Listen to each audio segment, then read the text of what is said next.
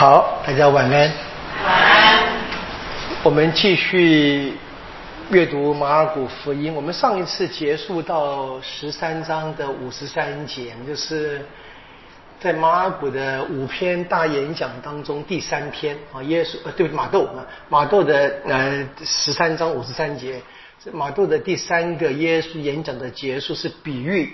然后呢，从五十四，我们现在开始一个新的段落啊。那五十四十三章五十四一直到这个十四章的节，我们练一下这一段圣经啊。好，他是耶稣啊，他来到自己的家乡，在会堂里教训人，以致人们都惊讶说：这人从哪里得了这样的智慧和奇能？这人不是那木匠的儿子，他的母亲不是叫玛利亚。他的弟兄不是叫雅各伯、若瑟、西满和犹达吗？他的姐妹不是都在我们这里吗？那么他的这一切是从哪里来的呢？他们就对他起了反感。耶稣却对他们说：“先知除了在自己的本乡本家外，没有不受尊敬的。他在那里，因为他们不信，没有多行奇能。”那时，分封侯黑洛德听到耶稣的名声，就对他的臣仆说：“这是喜者若翰，他由死者中复活了。为此，这些奇能才在他身上运行。原来，黑洛德为了他兄弟腓利伯的妻子黑洛迪亚的缘故，逮捕了若翰，把他囚在监里，因为若翰曾给他说：‘你不可占有这个女人。’黑洛德本有意杀他。”但害怕群众，因为他们都以若翰为先知。到了黑洛德的生日，黑洛迪亚的女儿在席间跳舞，纵跃了黑洛德。为此，黑洛德发誓许下，他无论求什么都要给他。他受了他母亲的手死后，就说：“请就地把若翰的头放在盘子里给我。”王十分忧郁。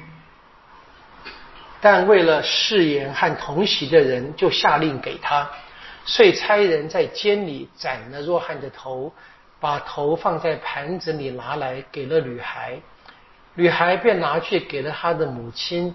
若翰的门徒前来领了尸身，埋葬了，然后去报告给耶稣。好，我们这边先停一下哈。我们前前面这一段啊，就是若翰被杀的故事啊。之前是耶稣回到拉扎勒，对不对？啊，他的家乡的人不接受他嘛，很简单哈。然后呢，你读到这边，你看啊，说若翰的被杀了，门徒怎么样把他埋了，然后来告诉耶稣。到里边讲呢，直觉是拉扎勒，对不对？好，我们读下去啊，十三节。耶稣一听说这消息，就从那里上了船。啊，拉扎勒在山上啊，所以你知道这是一个插入的故事，对不对？那黑洛德的插入，你知道这个是，所以说我们这里可以看见，我们可以看见是作者的编辑这些小这些小细节。当然，如果你知道，如果你去过圣地，你知道吗？拉扎勒在山上，离家里那样蛮蛮远的。所以你这你在读这话，其实要觉得哎，怪怪的，怪怪的 这样子，一样的一样的情况啊。如果我们去过拉拉扎勒，而且我们得看圣经，得篇幅看得大，一次把它看完，才发现这个问题啊。稍微稍微注意，但这个不不影响我们那个对于这个圣经的讯息没什么重要性的，不影响，只是在阅读上要开始练习，这个小心一点。好。耶稣一听说这消息，就从那里上船，私下退到荒野地方。群众听说了，就从各城里步行跟着他去。啊，你看耶稣在船上，群众走路啊，怎么也不知道怎么走。耶稣好像好像船是什么沿着海边开，怎么回事啊？蛮蛮特别的写法，对不对？好，他一下船，看见一大伙群众，便对他们动了怜悯的心，治好了他们的病人。到了傍晚。门徒到他跟前说：“这地方是荒野，时候已不早了，请你遣散群众吧，叫他们各自到村庄去买食物。”耶稣却对他们说：“他们不必去，你们给他们吃的吧。”门徒对他说：“我们这里什么也没有，只有五个饼和两条鱼。耶稣说：“你们给我拿到这里来。”遂又吩咐群众坐在草地上，然后拿起那五个饼和两条鱼，望天祝福了，把饼拨开，递给门徒，门徒再分分给群众。众人吃了也都饱了。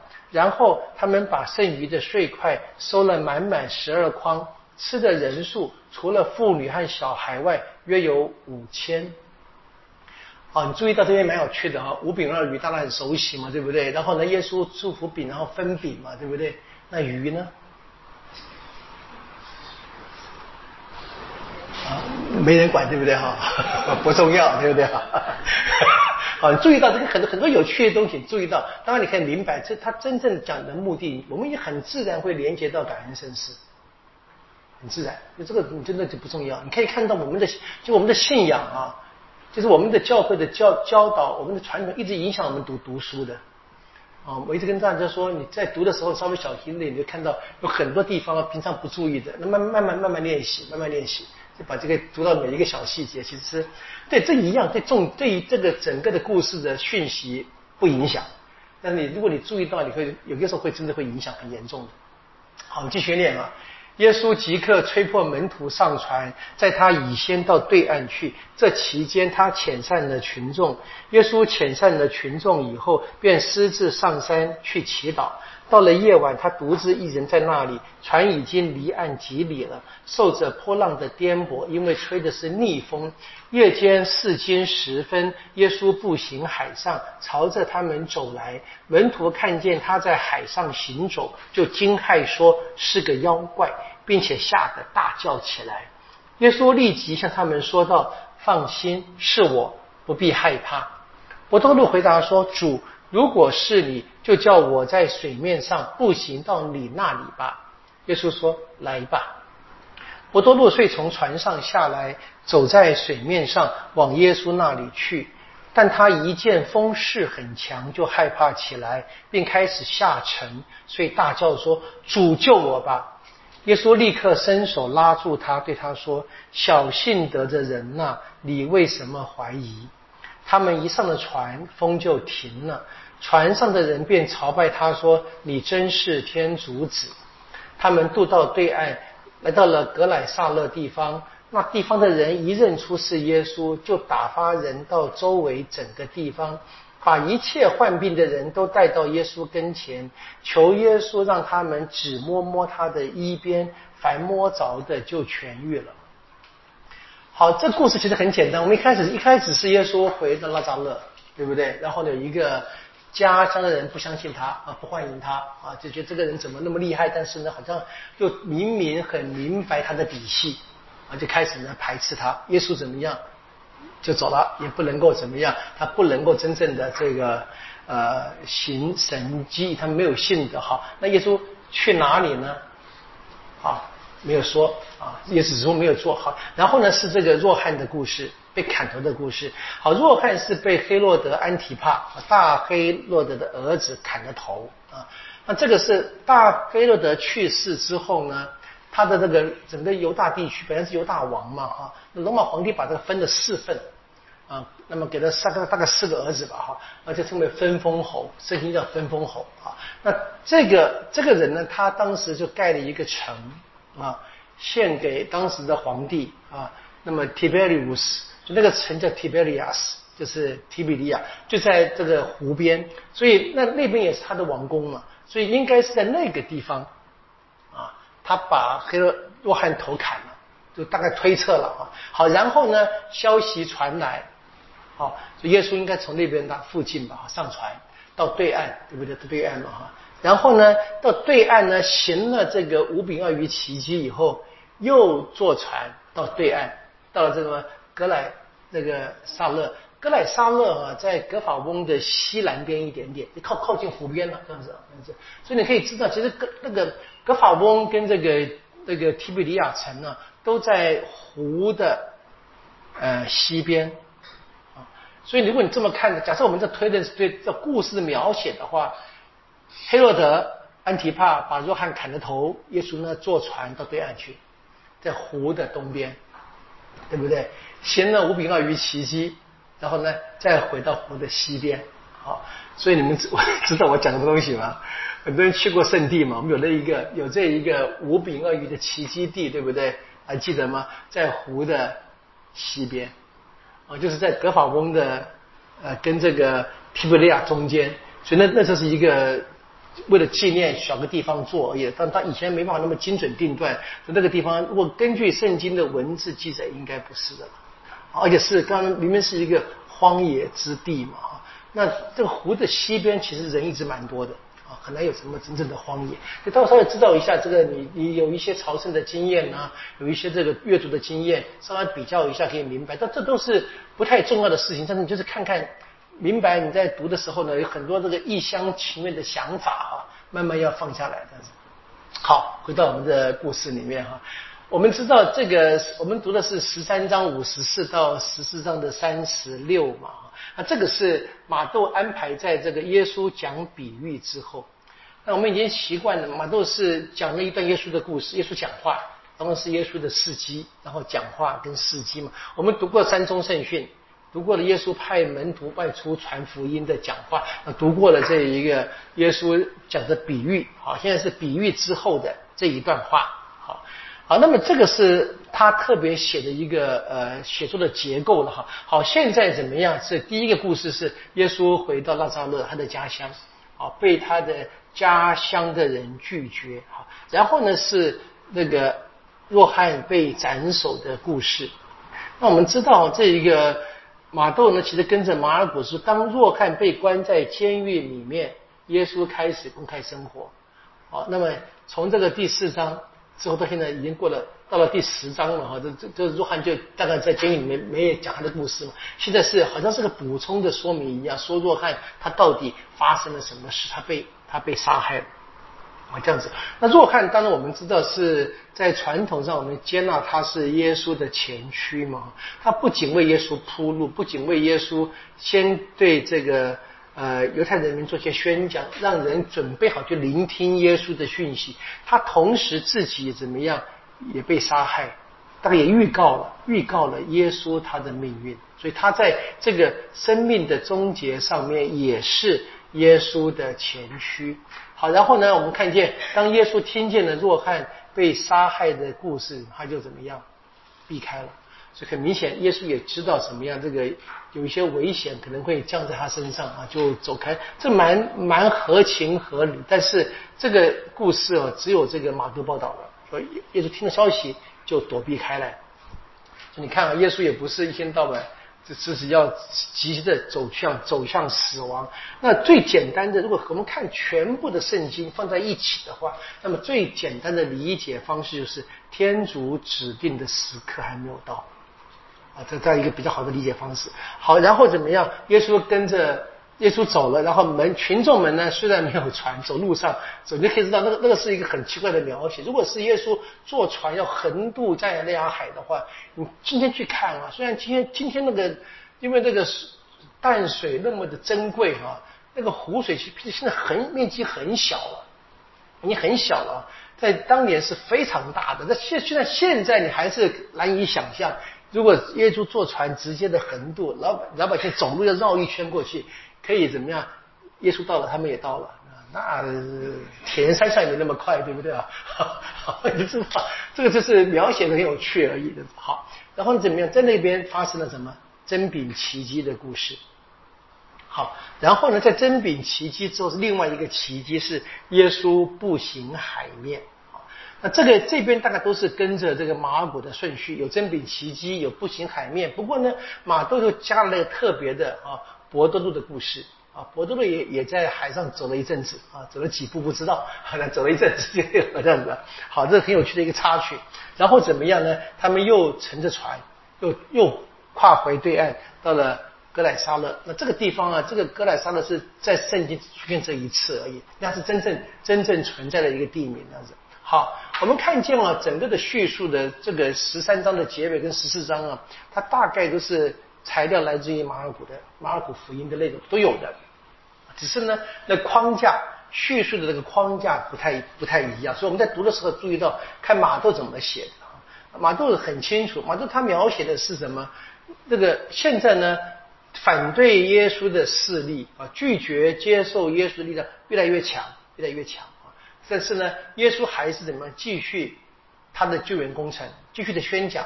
而老百姓呢，虽然大概有很多的宗教领袖们拒绝，但是老百姓群众还是一直涌向耶稣的。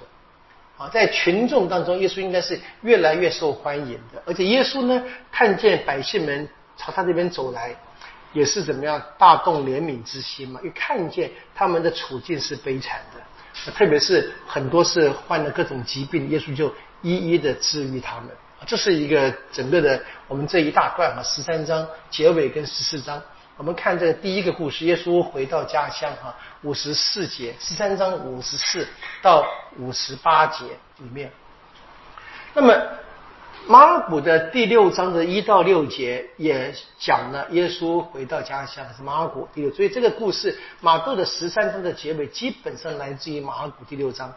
可是马尔谷第六章前面的故事呢，是第五章嘛，都是奇迹的叙述啊。其实，那么马窦呢，却是我们知道马窦是安排在什么比喻的叙述之后啊，所以他们的叙述的框架是不一样的，材料。耶稣的家乡，包含耶稣的亲人们、兄弟姐妹们的，连包含名字都一样，一些小小的顺序不同之外，它都一样的。所以马窦呢，就直接从马阿古取得的材料，但是呢，在讲的这个框架上啊是不同的，所以很清楚，这个马窦在安排上面他自己独特的目的。那他的目的是什么呢？他在比喻之后嘛。啊，就大概是要强调，那比喻呢，本来是谈的是天国来临，是有耳朵的听吧，但是很清楚，很多人是没耳朵。那不只是在比喻，包含在他的家乡里面这些人，啊，看见他，听过他的故事，可是呢，就因为他们怎么，他们自以为认识耶稣，那就邻居这个小朋友嘛，长大了 就这样，对不对？就他们怎么很清楚，那他们的过去的。认识过去的经验，反而让他们心硬啊，无法去认识这个来这边把天国带来的这一位耶稣。好，那么耶稣他遭受的拒绝呢？谁呢？是自己的家乡的同乡们，当然是一个很深的一个记号嘛哈。是耶稣被自己人民拒绝跟抛弃，本来应该是最亲近的人。啊，很巧，今天早上我们堂区里面读那个耶勒米亚先知书里面，那个天天主教耶勒米亚怎么样？要绑根腰带在身边，啊，然后呢，带去叶弗拉底河埋埋一阵子，再去看就烂掉了。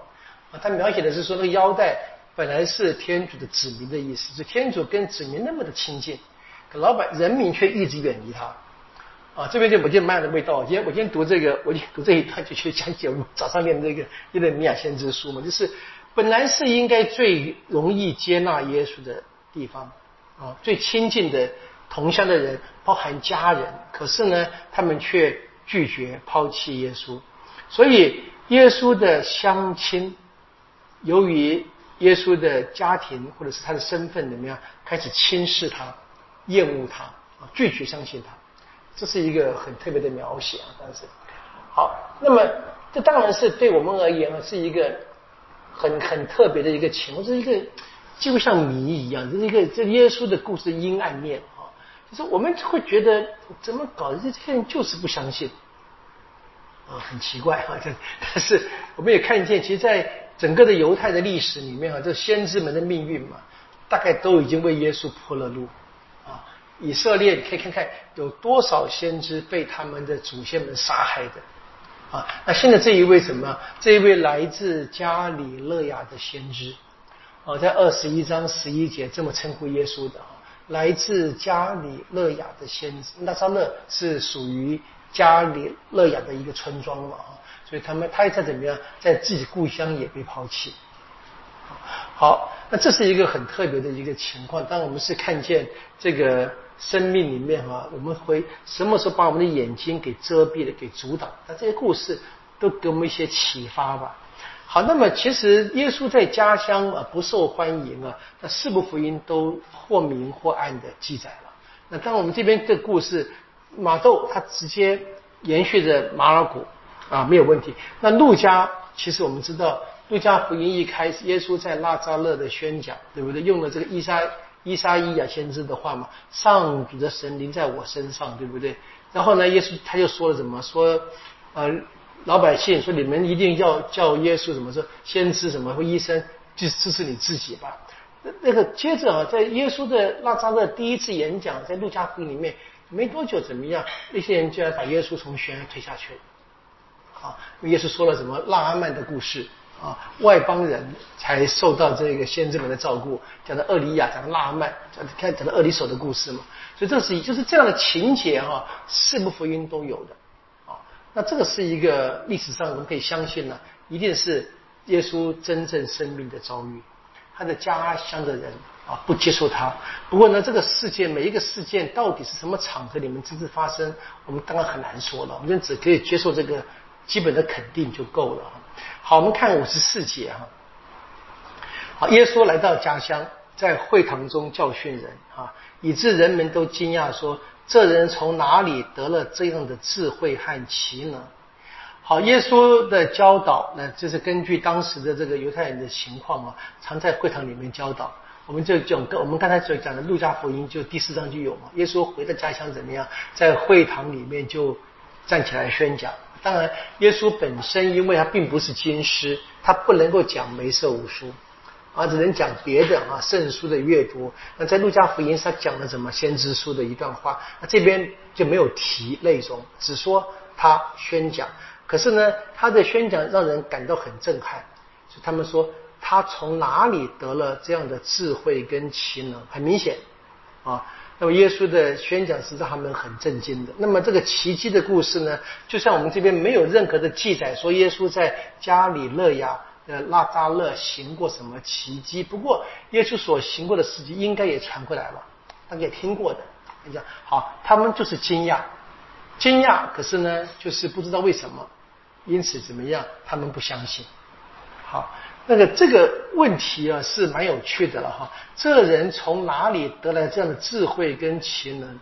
他们既然没有否认耶稣的智慧超人，能够行奇迹，这个问题其实本来就有可能啊，他们提的问题就可能会引他们去想到，哎呀，会不会是天主啊？本来是一个可能性嘛，对不对？可是他们却没这么想。没这么想呢，最根本的原因从那去就是他们自己觉得他们对这个人太认识了，太熟悉了。因为他们怎么样？他们知道耶稣的身世，他们大概也只注意这个，甚至于你可以想象啊，这个语气当中是蛮有这种贬义的。他不是那个木匠的儿子吗？母亲不是玛利亚吗？啊，就是就是我们当中一个，就是一个平淡无奇的人的家里面出生一个孩子而已。好，就这样子，我们说这个怎么样啊？门缝里看人嘛，把人看看扁了，但这个味道。好，那这边也给了一个耶稣家庭的名单啊，父亲是若瑟，母亲是玛利亚，兄弟呢有雅各伯、若瑟、西满跟犹达，还有姐妹啊，就没有提名字了，这样子啊。好，那么就是。这个乡亲们大概把这些名字都念出来，就是解释了他们为什么这样子回应耶稣的。说，那那么他这一切是从哪里来的呢？好，这整个这个五十四到五十六节哈，耶稣这一切从哪来的？啊，他们不知道，也不会去真正的探究，蛮奇怪，只是提啊，只是提问题。这其实我们也常常常常如此了啊，对某些事情感到惊讶，就不肯去深究。所以还是用我们自己自以为所知道的来解释一切。当然，我们读者们哈，包含这个马窦最早的读者们都知道，都知道耶稣是哪来的，因为马窦福音一开始就讲了耶稣的出生嘛，对不对？讲了族谱之后，就说了怎么玛利亚啊怎么样在这一个特殊的情况之下怀孕了耶稣。然后呢，若翰呢在梦中得知这个秘密等等的。好，那马窦的这样的一个叙述的方式呢，当然是让我们可以看见了，就是更强的表达这个拉扎勒人的无知。这个在文学上面，你可以这么想象，就是你读的人就说：你们怎么会不知道呢？连我都知道啊！那我们是读的，我们是读的，不要忘记啊，这个这是这是读书的或者看电影的一个有趣的地方啊。就是我们是读的人或看电影，我们知道，可里面的角色不知道啊，我们会嘲笑那些角色。啊，这是蛮有趣的，就是大概的这这种情况。好，无论如何，我们知道马德这边所表达的是拉扎勒人啊，跟耶稣同时生活的人，不知道他的身份，不知他真正的身份。在他们的眼中，他就是一个平凡的人，啊，在当时一个平凡的家庭所出生的，他的家世、他的职业，他们都知道的，他们只觉得这个事情太怪了，啊，太奇怪了。他说，大概你可以看看，可能还会想说，这个传言是真的还是假的啊？大家可以问下去的问题。好，这个大概是可以这么理解吧。不这边我们当然知道，这边因为提到了耶稣的家庭嘛，哈，那父亲跟母亲就还好。那么兄弟姐妹的名单都有的话，就有点麻烦，因为跟我们这个教会传统上所讲的这个玛利亚是逐世童真呢，是有一点冲突嘛，就很麻烦，不怎么样去理解了啊。当然，传统上就是有两种理解的方式，就是都是为了保护。保护这个玛利亚的足世童贞这个信理啊，那我们要知道哈，这我们天我们天主教的我们天主教不仅仅是呃有圣经，我们不是唯独圣经的宗教，我们当然相信圣经是天主的启示，那我们也还接受在圣经之外，譬如说教会的传统，譬如说教会的训导权，我们也接受啊。如果说我们只接受圣经的话，那现在这边就很麻烦了。啊，如果说我们只有我我们不管这个教会的传统的话，这这个麻，我们不管教会的训导就很麻烦，就会问那怎么办？啊，明明这边写的耶稣有兄弟姐妹，他是耶稣的亲兄弟姐妹吗？是不是耶稣诞生以后，玛利亚还生了别的孩子呢？哦，你就是从文字上来看，的产生这个问题是自然的啊，你从文字上必须问，必须这么问的啊。当然，我们很难去呃 去面对这个问题啊。那是教会的给的解答都是先肯定训导啊，先肯定训导，就是教会教了我们天主教的基督徒相信玛利亚足世童真，那么把这个放在前提，然后去去解释，那当然就会找到一些可能性嘛。譬如说，在犹太的背景里面，他们因为语言的关系，希伯来文在亲属关系当中，哈，他们没有那么多字，啊，他们不论是堂兄弟啊、表兄弟啊，都叫兄弟，啊，这是我们拉丁教会啊所给的一个解答，我们传统的啊。那么，所以是这边所谈的兄弟姐妹，在这边给的这个四个名字：雅各伯、若瑟、西满跟犹大，啊，那是耶稣的堂兄弟姐妹。好，那另外呢，东方教会。在那个当教会这个分裂以后，或者更早是分裂，那么比较属于这个呃罗马东以东的哈，这教会他们会认为说什么说可能啊若瑟在娶玛利亚之前有过一个婚姻啊，那可能妻子过世或怎么样，那若瑟他本来就有一些孩子，那自然他他如果娶了玛利亚过门的话，那若是本来的孩子，他自然当然就是耶稣的兄弟姐妹。啊，这东方教会的解释，那你可以看见嘛？哈，这个这个的解释是先定下一个答案，玛利亚足是童真，啊，去找这个可能性，去顺这个经文了。这个严格而言就不是从圣经里面读出来的。啊，这个在研究上面还有很多的问题需要讨论。我们这边到此为止，因为我们这边并不是跟各位上这个玛利亚学哈，不上不是跟各位上的圣母学的课程，这样子。我们知道这边是经文上呢是有一些这样的一个一个挑战，对我们好像是好。好，那么真的这还需要做很多的研究。其实今天严格而言，我们大概天主教哦，当然我也是嘛，对不对啊？我也是，对不对？我们就是接受这个教会的这样的一个呃解释。我们也可以这么说了，我们不必对一切事情都明白，也不可能的嘛，对不对？我们就相跟随教会，我们天主教除了圣经，我们还接受传统啊，教会的传统，圣神的带领之下的教会的发展历史，然后还有什么教会的训导权，这个我们接受的。好，五十七节，然后呢怎么样？耶稣的家人呢，那个家乡就人就是对耶稣起了反感。耶稣却说啊，对他们说，先知除了在自己的本乡本家外，没有不受尊敬的。好，拉扎勒人对耶稣起了反感啊，那这个是针对耶稣这个人啊。当然，那么原因是什么？我们可以看见是他们自我封闭嘛。你可以看见，就是我们前面那个比喻的故事里面，他们就是没有耳，对不对？还记得吗？门徒问耶稣说：“为什么你用比喻跟他们讲话？”啊，就是用的那个伊莎伊亚的哈，就是因为他们有耳听是听，却听不见啊；有眼看是看，却看不见啊。这个是一样的。但是这而且他们属于那样的一个人，当然是对马窦的团体里面，我们可以看见啊，这些拉扎勒人、耶稣的同乡的人，却对耶稣起了反感。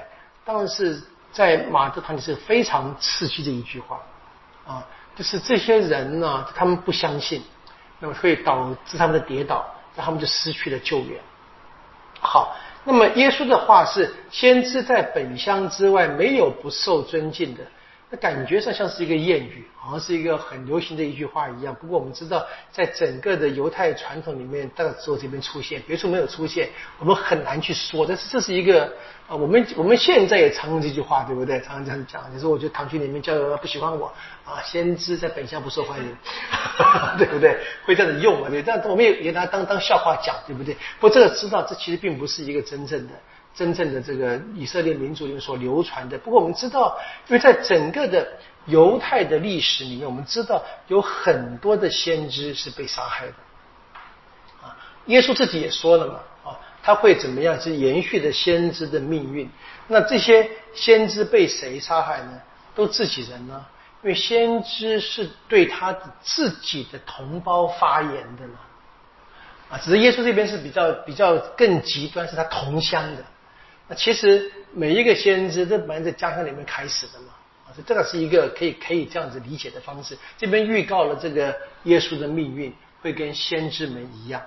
好，五十八节，那么因为家乡的人不相信，所以耶稣呢在那里也就没有多行什么奇迹，啊。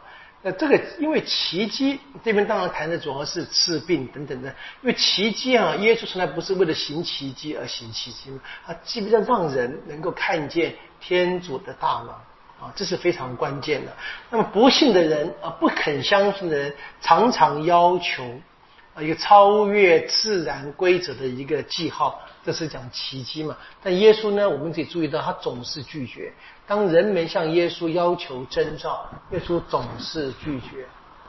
耶稣耶稣的救援常常预设了有信仰、有信德。好多故事我们还记得吧？对不对？那一个来接近耶稣的妇女，摸了摸耶稣的衣服的穗头，他相信摸了就会好。这是一个他根本的信德。好，这是这个，因为老百姓不信，耶稣就在那里没有多做什么事情。好，那么看第十四章，这是一到十二节相当长的一个段落，这是黑洛德安提帕啊，把耶稣的前驱袭者若翰砍头的故事。但是我们知道嘛，这个故事在马古的版本是更精彩的，更多细节。马窦就是把马古故、马古的材料用的，他就是把很多把那些好像他认为那个枝枝节节都删掉了，只写一些核心的叙述。好，那么首先是这个耶稣的名声啊四处传播，所以怎么样？分封侯黑洛德也听到了，所以在王宫里面也听到了，在宫廷里听到了他的声音。好，然后呢，对他的臣仆说：“这是喜者若翰由死者中复活了。”为此呢，这些奇能才在他身上运行。好，这个黑洛德哈，我们跟我讲是黑洛德安提帕，他是那个大黑洛德的最小的儿子啊，他的老幺。那么在大黑洛德死后，那么他这个整个的犹大地方啊被重新分配啊，然后分了几个呃四个部分啊，并不是四等份的四个部分啊。然后呢，每一分一个王，呃，我们这圣经翻成那个分封侯，就四分之一的侯了，这样子。侯爵啊，那这是他的一个正式的头衔，只是一个侯爵，不不像大黑罗德是个犹大王了，但是呢，我们继续用国王，习惯了，老百姓也习惯这样的称呼。那这个称呼也出现在福音的经文里面，第九节就出现，但是啊，好，那么这个人啊，他的思考的方式、生活的方式呢，应该显示出他自认为是犹太人。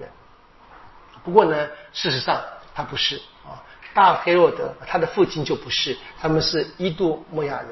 啊，一度莫亚？就是很清楚，这也是被犹太人一直拒绝的很根本的原因之一。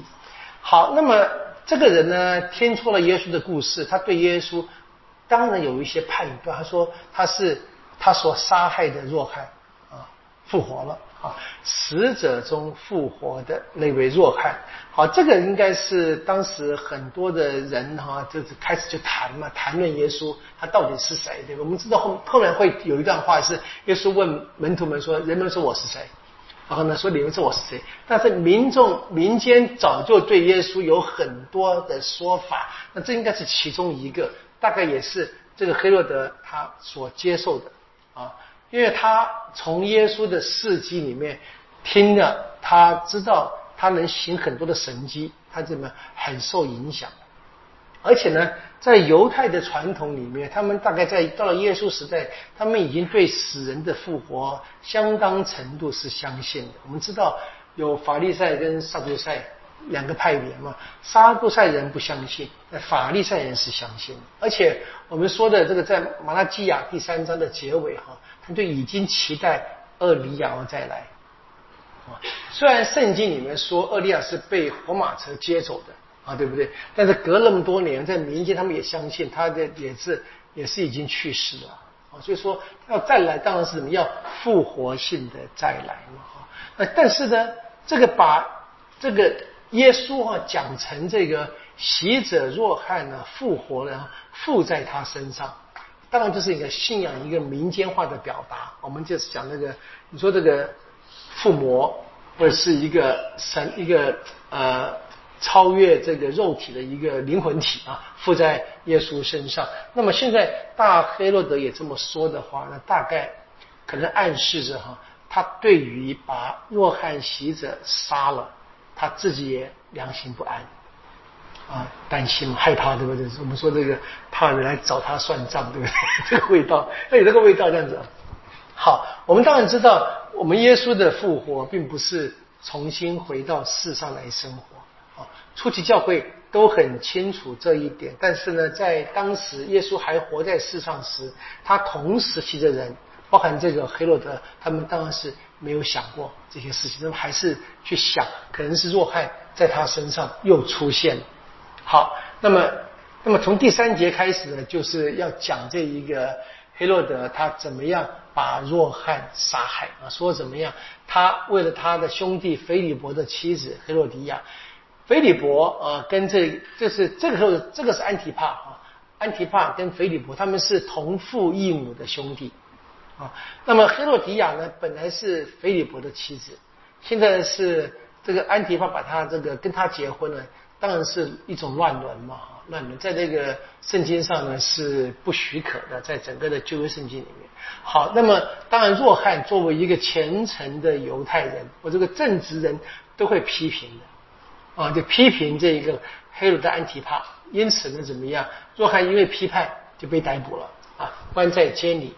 这边说了第四节，因为若汉说了你不可以占有这个女人。好，他本来想要杀她的，因为呢群众呢都喜欢若汉，就不敢做啊。然后呢来了一个好机会啊，说这个在他过生日时呢，这个黑洛迪亚的女儿来跳舞了。好，那这个舞跳舞这个行动应该是给他庆生嘛哈，让他开心。就一开心啊，可能酒也喝了几杯吧啊。就乱讲话，对不对？所以你无论求什么都给他。然后这边说第八节就很惊人啊，他的母亲告诉他，他的母亲说啊，要若翰的头，他就去找这个若那个黑洛德说了哈，请就地啊，立刻的意思，就地把若翰的头放在盘子里给我。我们很难想象啊，一个年轻小女孩啊，可以把一个头放在盘子里面带走。很 难想象啊！不但我们知道这个伦伦理的观念跟这个生命呢，今天跟以前是不一样的了啊！以前你说我们今天你就在像我们台湾的法律带武器都是犯法的嘛，对不对？那以前里面有能力的人都带武器的，这第一个是保护自己嘛，这这杀杀砍砍，他们大概也见多了吧？好，那这个要求呢，让这个王难过，很忧郁啊。但是说为了誓言等等呢，就把它给了他。好，这就完成了。好，那个若汉呢，他的死亡啊，这边的记载是被黑洛德斩首啊。那他的确是一个呃难题了啊，难题啊。若汉真的是死了，到底怎么死的？在我们的福音的传统里面，我们读过这个马尔谷福音，也是被砍头的嘛啊。这个是马都用了马尔谷的材料，但是真正历史怎么样呢？很难说。我们除了福音之外，有另外一个很著名的历史学家啊，真正活第一世纪的那个著名的约瑟夫斯啊，若瑟夫啊。那么这个人呢，他写了犹太的历史啊，那其中有提到提到若汉被杀害的故事啊。那么他的报道呢，就是没有我们这边。所读的这个黑洛德庆生的宴会啊，没有这个黑洛迪亚女儿的跳舞，没这些事情啊。他是说怎么样？是当时呢，这个黑洛德呢，他担心啊，因为若汉已经怎么样，就是名声越来越大，很多人都跟随若汉，跟若汉怎么样？那么因为群众都聚集，就有可能产生暴乱啊。那么他作为一个罗马帝国下的附庸。他的任务就是要怎么样让保持地方的平静啊，所以呢，他在担心这个情况之下怎么样呢？怕这个继续的发展下去的话，可能会人越来越多，我们讲这变成我们今天的群众运动嘛。就是他怎么样，他就下手杀了若海，而且呢是死刑啊。那么地点呢是在这个他的爸爸啊大黑洛德所盖的一个城堡，就。就是马黑马黑鲁斯啊，这是在这个死海的东边，就是用在今天来看，在约旦国境内啊，一个一个城堡里面。那大克洛德盖了不少城堡了，各位都知道的，譬如说凯撒勒亚啊，这个当年这个呃罗马人在那边那个借总督嘛哈，那个名字叫凯撒勒亚，因为献给皇帝凯撒勒凯撒嘛，就是。然后呢，他盖了一个著名的马萨达。啊，在这个靠也在那个死海的大概呃一个西边啊，马萨达一个高原里面。当整个的犹太人暴动时，最后被攻打的城市，它在高容易防守的。罗马军队来进攻，到第二世纪一一二五一二五年左右，他们把这个城就围困的。有一部电影叫《马萨达》，各位可以看，那个拍那个历史事件嘛。然后他还盖了他自己的墓。准备他的墓大黑或者宝黑罗迪姆啊，在白冷城附近啊，很多人跟我去过这个地方，黑罗迪啊，这第四个啊，都是非常著名的一个城堡，它建筑物的里面。好，这个是若瑟夫的记载所写的，这个当然就是一个单纯的是为了为了他的政治地位的稳固，为了保护他这什么下手杀害了这一个黑洛德，那那个若汉。但你真的要问的话，可能这个是比较符合历史事实了。啊，但是我们现在也没办法去做做太多的研究，就是反正若汉就这个去世。如果是你看像这样的一个情况，若汉这样子被杀害的话，他其实还是相当程度的确是耶稣的前驱嘛。啊，当犹太人要杀害耶稣的时候，当然是一个宗教理由，可是呢，宗教理由不能够定他死罪，而他必须怎么样？犹太人必须假借罗马人的手。才可以杀害耶稣，他们也是把耶稣塑造成一个叛乱者，对不对？所以这当然，这个情况看见了，就跟这个若汉的死亡也非常近啊。这边大概也可以说他是真的若汉，在各方面呢，从我们基督徒的角度来看，他都是耶稣的前驱。好，那么若汉呢，在福音当中的记载里面说，他指责黑洛德的婚姻，因为这个安提帕呢。占有了他同父异母的妻子，呃，兄弟那个腓力伯哈，他的妻子啊，黑洛迪亚。那这个在勒维记十八章有记载，勒维记十八章、勒维记二十章都有说这是禁止的，犹太人所禁止的乱伦的行为。好，那么我们也知道哈，这一个黑洛迪亚哈，黑洛迪亚他的女儿来跳舞啊，对不对？然后是让黑洛德开心，那黑洛德发了誓，其实这个誓言也不是一个真正的什么这个隆重的宣誓，就是一个你就说了喝酒得了，你就随便说说的嘛，对不对？本来不是也没有什么义务非遵守不可了。你这边可以看见是为了个人的面子，那么他也担心什么？他自己的政治地位不保。啊，就是让让他的在朝廷上的一些官员们嘲笑，他就妄用权力啊，就是很简单嘛，就是为了维护自己一人的利益啊。如果有需要牺牲什么，就牺牲吧，只要不是我自己就好了啊。这大概是我们大概任何年代都看见类似的故事。好，然后十二节怎么样？约翰的门徒就来了啊，领了尸身埋葬，然后去报告给耶稣。好。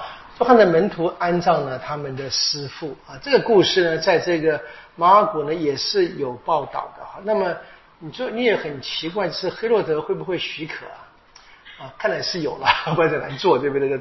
好，无论如何，这个行动呢，这个福音福音的描写应该是什么？是徒弟们对师傅的尊敬啊，还是让这个弱汉整个的结局不会太过的悲惨？我们当然知道，另外一个你可以想，在整个的福音的脉络来看的话，他作为一个耶稣的前驱，当然也是知道为耶稣后来，耶稣也是什么以罪犯的形式被杀害的嘛。但是呢，他也可以被安葬，本来是不会的啦啊，被罪犯的以这样这样的个极重极度重罪的方式判的死刑被杀害的，是没有人安葬的。啊，这边连这个地方也是一样啊，这是。耶稣的这个死后的安葬也有这个若翰的安葬的作为一个前驱那个的，你看，一是个平行的写法，大概应该是这样子一个简单的报道。好，然后怎么样呢？若翰的门徒去告诉耶稣。好，这个当然是一个马窦他在叙述上的安排了。这你可以看这边好像连那个若翰的门徒也都知道了耶稣的故事。我们说这个应该很难很难是历史事实。我们跟各位讲过了，在。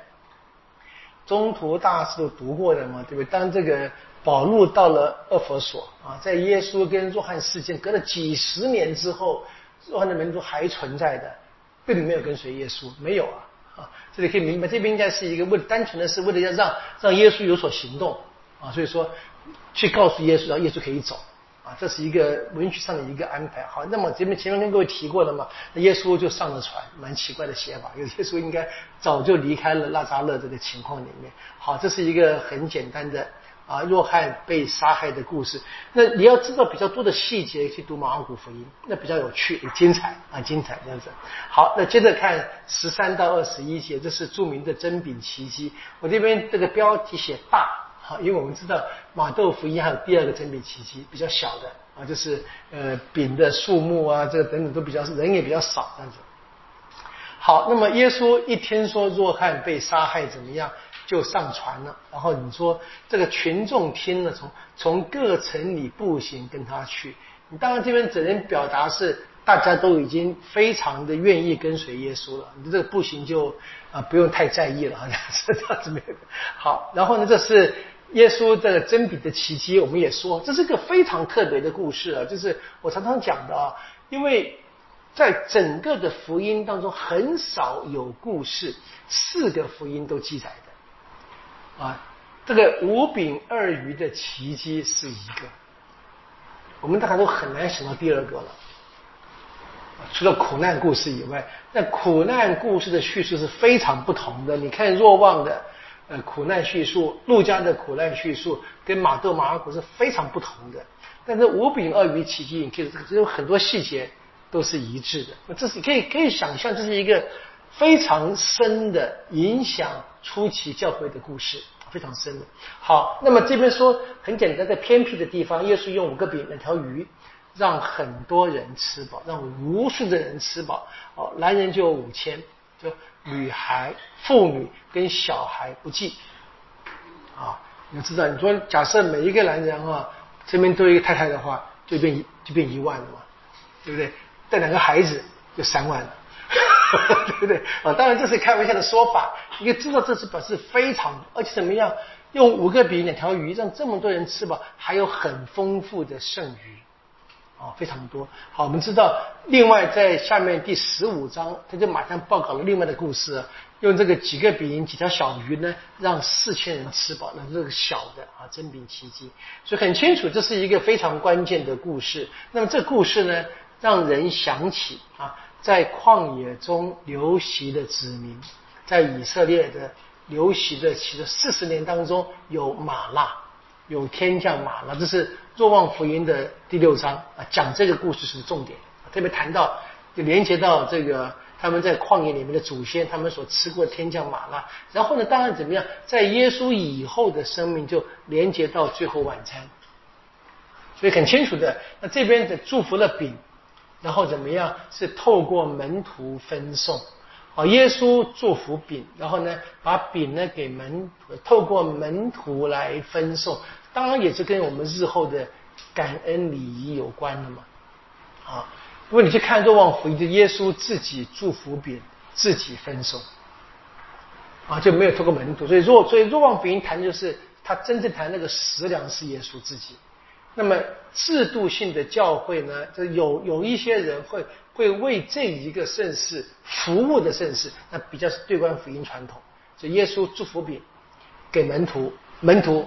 分给大家，像我们今天透过教会的圣职人员分施圣体圣事，大概是一个最早的那个呃前面那个雏形这样子。好，当然整个比喻的重点还是谈耶稣是谁，谈耶稣他真正拥有什么超越一切的行动能力，那么他有什么对老百姓有最大的慈悲的关怀，所以他是墨西亚，他是基督。很清楚的，整个报整个报道谈的是耶稣的身份，所以那些客观性的细节，什么时候、哪一天、什么地方、当时的什么情况都没描写了。这这个是作者不关心的事情，他真正关心的是要告诉读者耶稣是谁啊。透过这样的一个叙述，在传统上呢，我们称这个故事为这个。真饼奇迹嘛，啊，这样子当时一个用法，你可以继续的用。但是呢，其实这个方式只是注意到那个在自然界的物物理性的变化，啊，这可能不是真正这个福音要讲的东西了。其实福音里面呢，在圣经的思考方式呢，这边谈的是天主对老百姓特别的照顾，他的恩典，在旧约就有了，譬如厄里手。曾经用二十个饼让一百个人吃饱，还有剩余。啊，在列王记下第四章啊，四十二到四十四节，好，所以你可以看看列王记下第四章，所以本来就有一个在二里手就有类似的故事，所以马豆这个真饼的奇迹的叙述，很可能是跟这个二里手的故事有一些连结的哈，就把那个变得各方面都变得扩大更多，所以很清楚，那耶稣的行动怎么样呢？他也超越。在最古老的祖先们在旷野当中所领受的玛纳，就它是超越一切，强调这一个在历史里面很多的预象，但是现在是真正完整的让人看见天主子自己来啊，把这些东西赏给人吃的。所以这故事里面这个这些领受者呢，也有很特别的含义的，他是什么？成新的天主子民了，特别是剩下的十二筐。啊，当然对应到十二门徒，对应到以色列十二支派，所以这全部的人民呢，就变成什么新的天主子民？他们会在生活当中得到天主啊非常好的细心的照顾，他们永远不愁他们在生活上缺乏物质啊。好，那么所以马豆他的整个的真饼奇迹呢，是给了一个很深的图像。表达出哈跟主耶稣连接在一起的那个信仰团体啊，他们的生命是完全仰赖主耶稣慷慨的恩赐来生活的，就跟耶稣连接在一起，就不用怕。好，我们看这个小一些经文的细节吧。好，那这故事是发生在若翰被杀害之后的，这是马窦的呃写法。那么基本上呢，马尔谷跟路加也是类似的一个情况，这样子。好，那么奇迹的地点呢，就是四个福音的讯息就不一样。